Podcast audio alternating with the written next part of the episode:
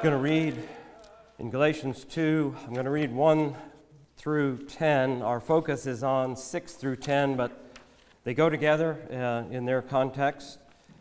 Galatians chapter 2, verse 1. Then, after an interval of 14 years, I went up again to Jerusalem with Barnabas, taking Titus along also. And it was because of a revelation that I went up, and I submitted to them the gospel that I preach among the Gentiles. But I did so in private to those who were of reputation, for fear that I might be running or had run in vain.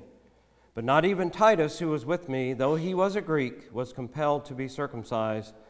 And it was because of the false brethren who had sneaked in to spy out our liberty, which we have in Christ Jesus, in order to bring us into bondage.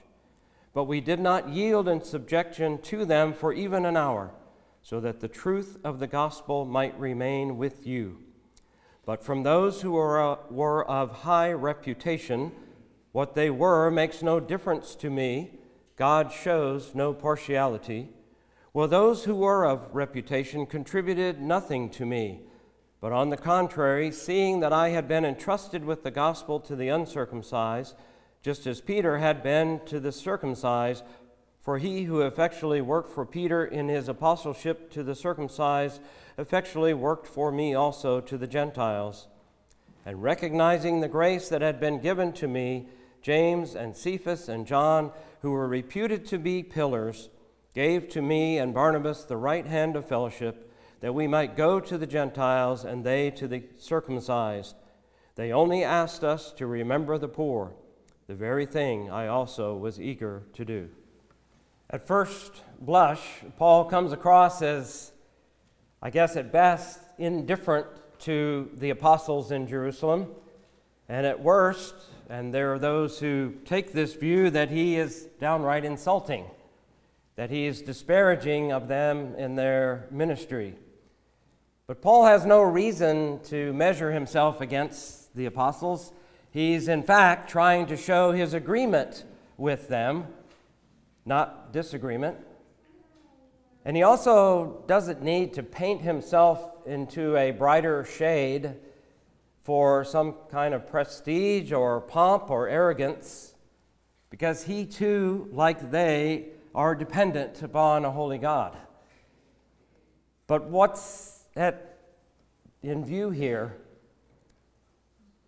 The antagonists, those who have been trying to persuade others, specifically in the Galatia region, who were converts of Paul, trying to convince them that the Jerusalem apostles were of the highest reputation, that they were the ones that ought to be listened to, and that Paul had distorted their message, their gospel, in his telling of the gospel. Now, these are difficult sentences, as we said last week. Verses 6 through 10, apparently, in Paul's original Greek, are all one sentence. And then you see the parentheses in there, and it's even hard to read them in English. And then there's a parentheses inside a parentheses, something, again, that I think your English teachers probably asked you not to do in your essays. But if we were to take this sentence and look at it, and I'd like to essentially give you the punchline first, you would read it this way. Verse 6, those who were of reputation contributed nothing to me. Verse 7, but on the contrary, seeing that I had been entrusted with the gospel. Verse 9, and recognizing the grace that had been given to me, they gave to me the right hand of fellowship. See, there's two very important things that happen here in 7 and 9. There's their seeing and their perceiving or knowing. They're recognizing. That's what Paul is trying to drive home, not only to the antagonists, those who had infiltrated his discussion with the apostles, those who apparently, as I can understand it, dogged him throughout his ministry, but to the Galatian believers who were being persuaded by the antagonist, going in that direction, saying, wait a minute, we've heard about these apostles in Jerusalem. They are of high reputation. They were men of renown. Maybe Paul did get it wrong. Maybe we need to listen to these folks. But the result of Paul's explanation here in 6 through 10, and indeed his whole trip to Jerusalem, was a decisive victory for what he's fighting for. And that's in verse 5. The truth of the gospel might remain with you. Paul was a freedom fighter.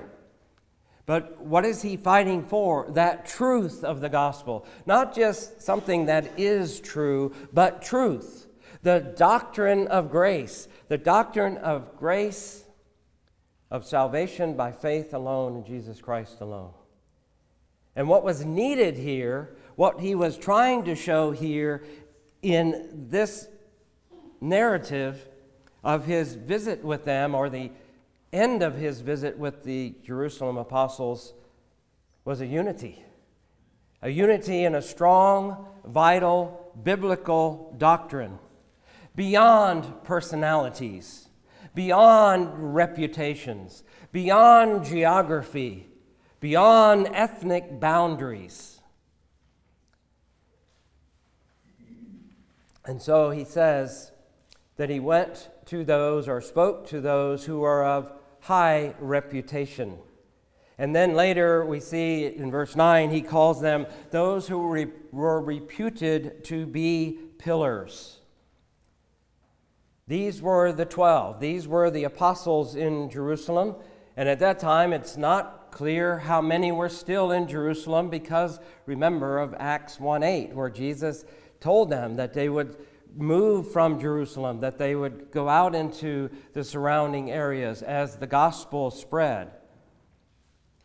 But they were referred to by the antagonists as somehow superior by their association, and it appears to be, from what I can understand, they would be referring to their association that they had been with Jesus. Isn't that what Luke tells us in Acts? That there were some who could look at Peter and James and John, and they could tell by the way they conducted themselves, these men have been with Jesus.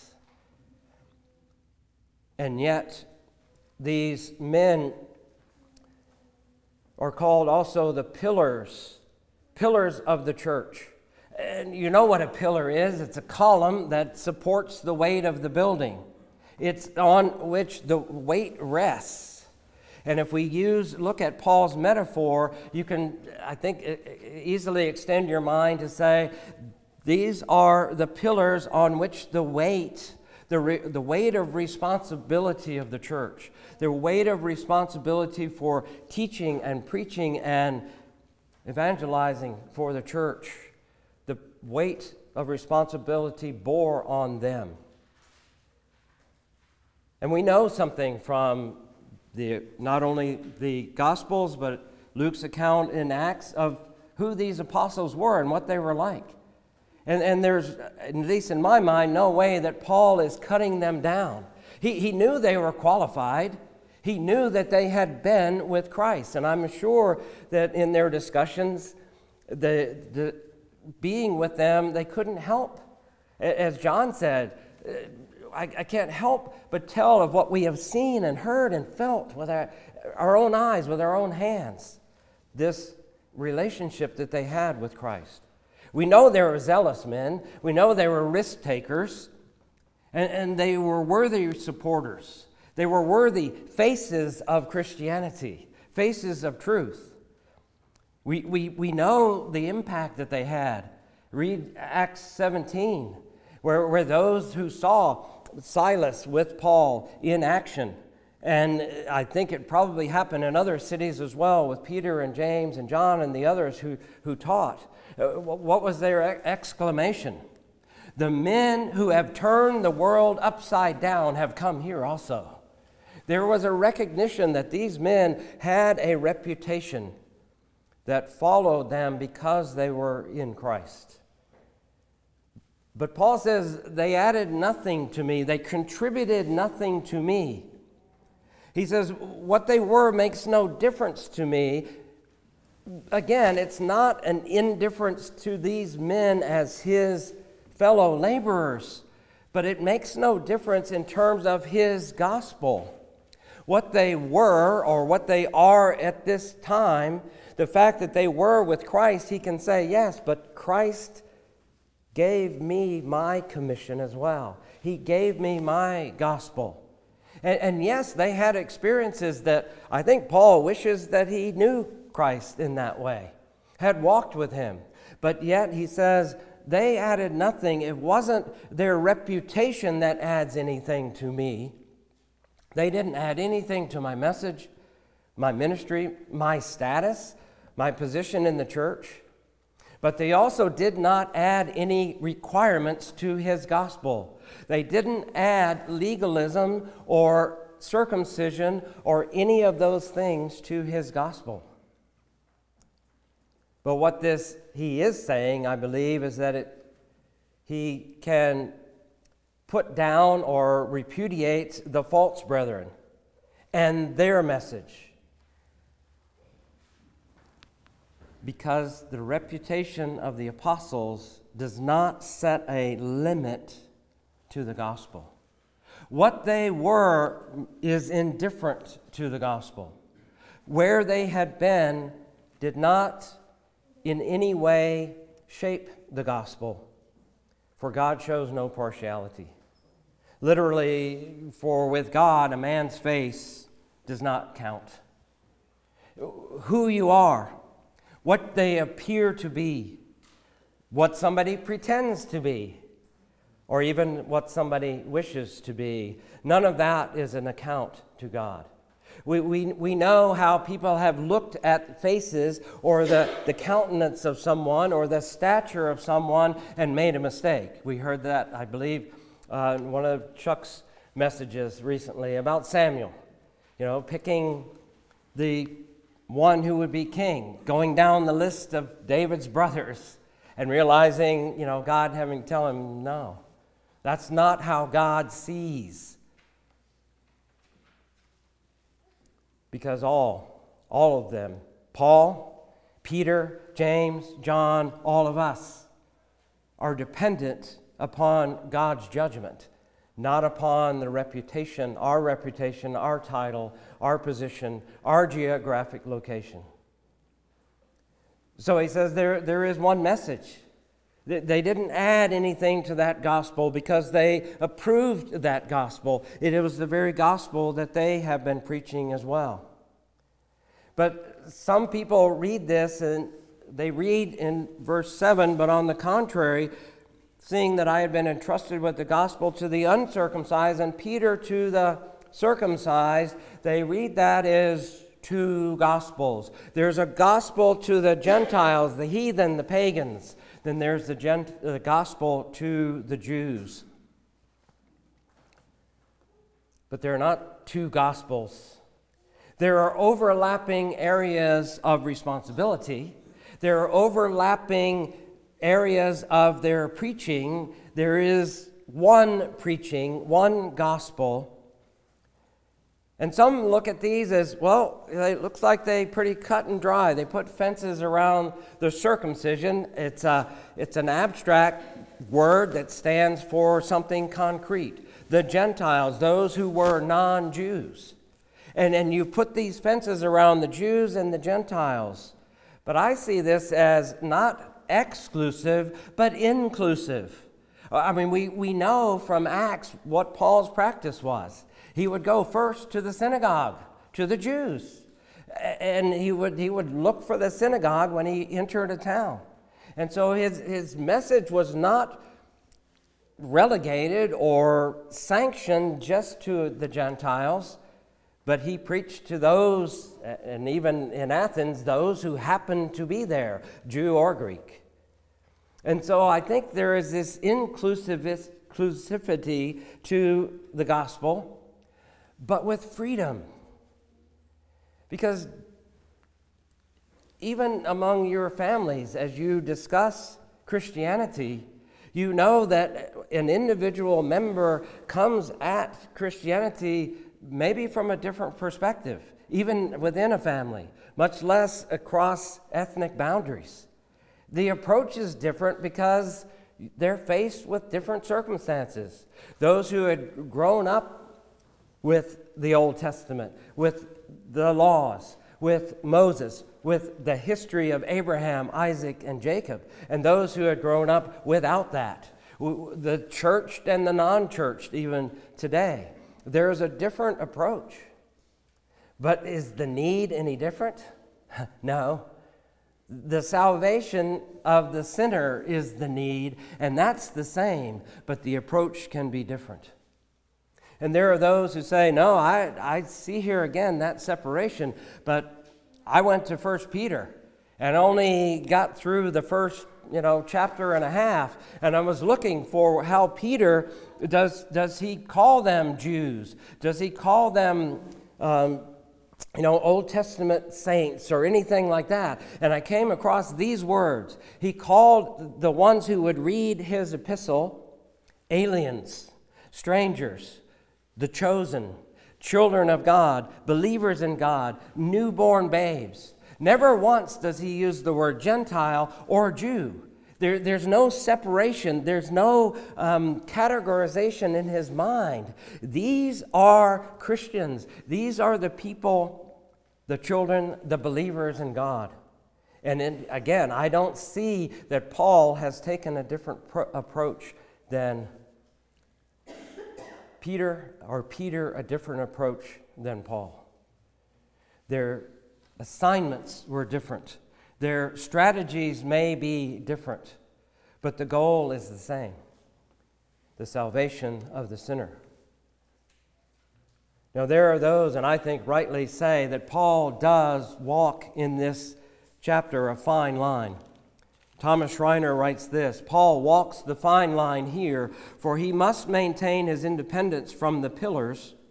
Yet at the same time, he realizes that if he does not have the support of the pillars, and I'm assuming no pun intended, he can hardly expect success in his mission. Well, what was the issue here? The antagonists, those who were saying in Jerusalem, those are the ones of high reputation, but Paul, not so much. But what were they going to do?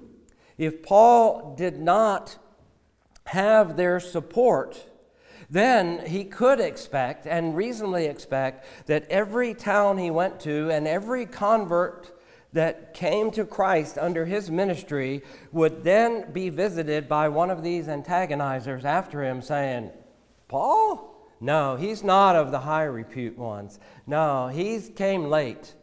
Paul is a pretender. And he would have them following him around and putting in the heads of his converts that, no, he disagrees with the apostles. Don't listen to him and his message. But Paul also needed, and I think I would say it more positively, I believe that Paul demonstrates here that he was ahead of the apostles in thinking theologically. And what I mean by that is there is the doctrine, there is the gospel around which they have united. And yet thinking theologically involves, how do I spread that gospel? How do I get it to the people? How do I reach them? How now do I reach the Gentiles, knowing that Paul is on the frontier here? And Peter and James and John, those from Jewish background, had pretty much stayed near Jerusalem, again beginning to move out.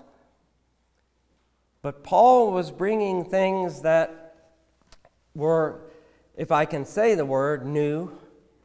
They were different. And to sacrifice the truth of the gospel, salvation by grace alone, he needed their agreement.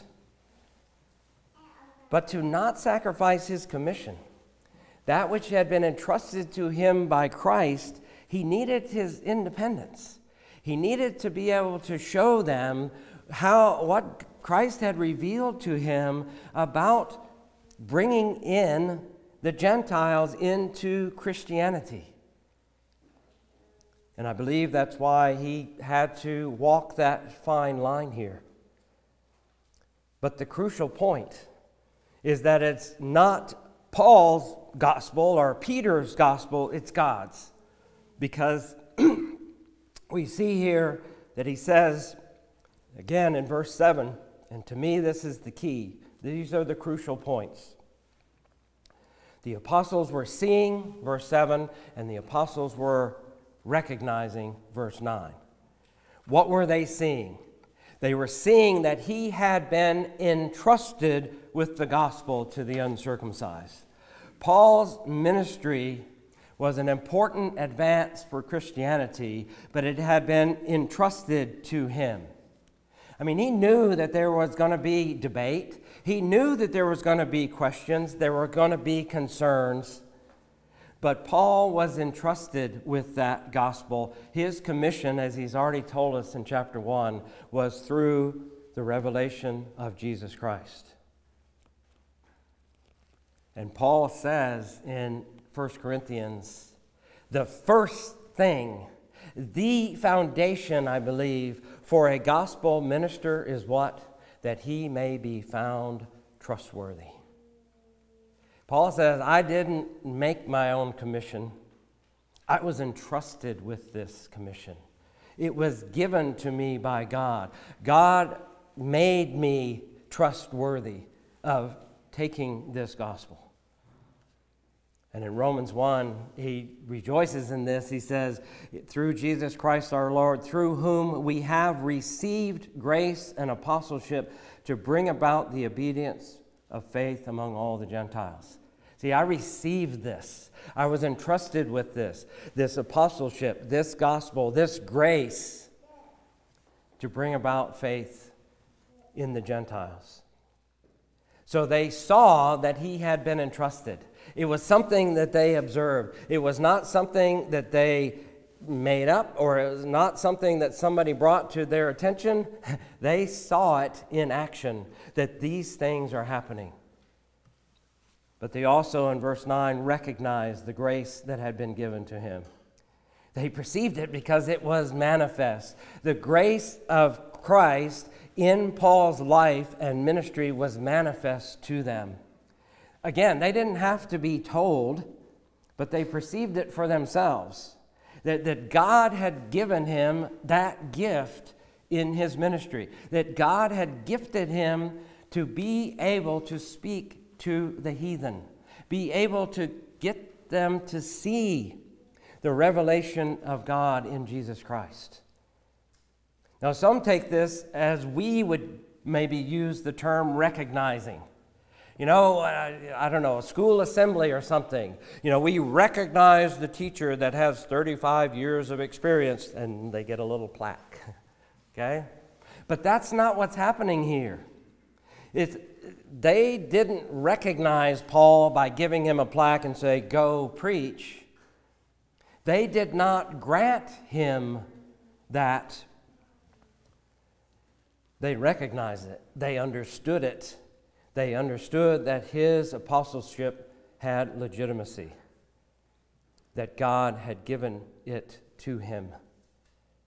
And so we see that they came to that understanding that God, who was working effectively in their ministry, was working effectively in Paul's ministry. Verse 8, he effectually worked, and you would recognize that word as energy.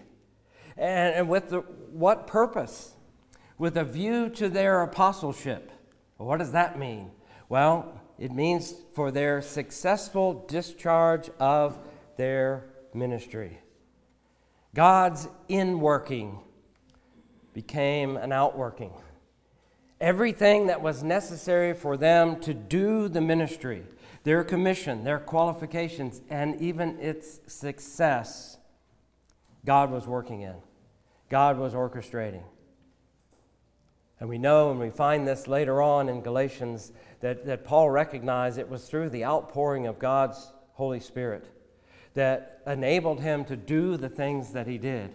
Yes, we see at this time in the apostles, we see the miracles, we see signs and wonders, and yet even Barnabas, who came along with Paul, says, yeah, we recognize that God's hand was at work, allowing us to do those things.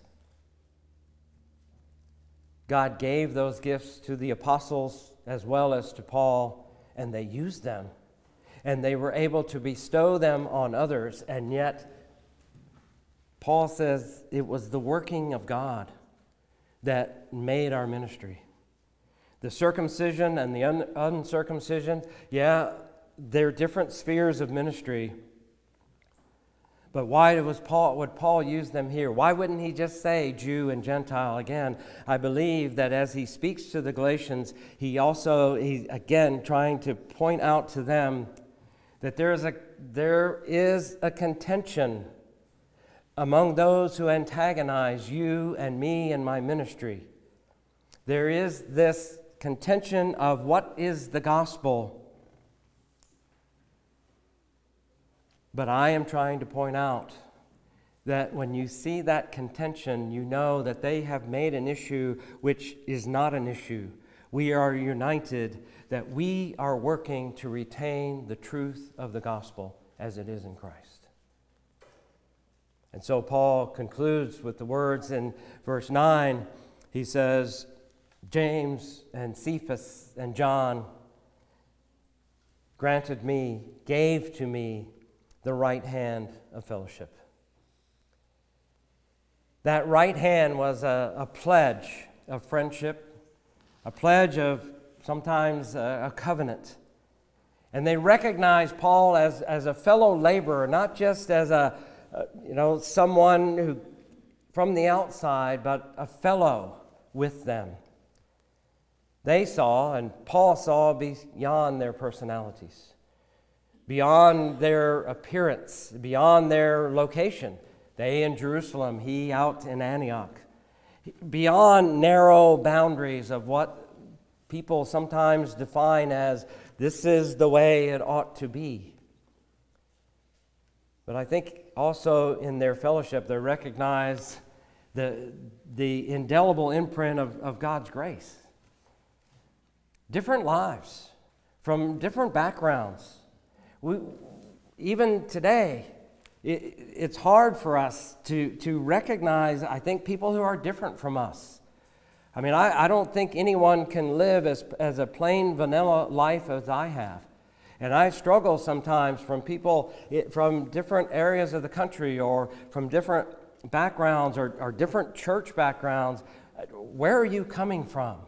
And yet part of that idea of fellowship is to recognize that people have come from different places to the same place, to the one, the Christ, to salvation by faith in Christ. And giving an opening for the fact that they have come from different places. They've experienced different temptations than I have, different fears than I have, different trials in their lives, as well as the positive that God has given them different gifts than He has given to me. But what they did recognize and what we ought to recognize is a common ministry opportunity. Fighting for the fellowship of the gospel. Yes, we fight for the truth of the gospel, but I think we also have to enter into that fight for the fellowship of the gospel as well. We can be ripped apart. And I will admit that it is very awkward when I meet someone at Home Depot that I haven't seen for 20 years who used to go to this church, and they extend their right hand. How are you doing? And I think about that. Right hand of fellowship? Do we really indeed have fellowship? So what is fellowship? They saw each other as brethren, as fellow workers. And we sometimes, especially in evangelical churches, we like to toss around that term koinonia. And it's neat, I guess, that you know a Greek word, but what does the Greek word mean? Well, again, just like in our society, it can mean a common participation. That's the generic meaning of the word. My neighborhood has a neighborhood pool, and we get these flyers or emails sometime. Come down to the pool on Saturday night and enjoy food, fun, and fellowship. And at first, it kind of took me off guard. It's like, oh, somebody's going to hold a Bible study? And that's not what they mean. It's just come and participate. It doesn't mean swim, because none of them swim. You get in the water and kind of move around and talk. But churches can fall into the three deadly F's as well. Food, fun, and fellowship is church. But what does it mean in this context? And I think it's interesting that we've just talked about one gospel and one God working for the truth of that gospel in these men, and then we add fellowship to it. It's not gospel over here and fellowship over here, and we've been accused of this in the past in this church, of being, oh, you're a teaching church. We want a fellowship church. You need to take fellowship off your sign. The context is gospel and God working and fellowship. So what is koinonia? Paul uses the phrase in Philippians 1. He's thanking God. He's just overflowing with thanksgiving in there. But you read down, and one of the things that it has caused him to see as kind of the culmination of what he ought to be thanking for was their fellowship in the gospel, their participation in the gospel.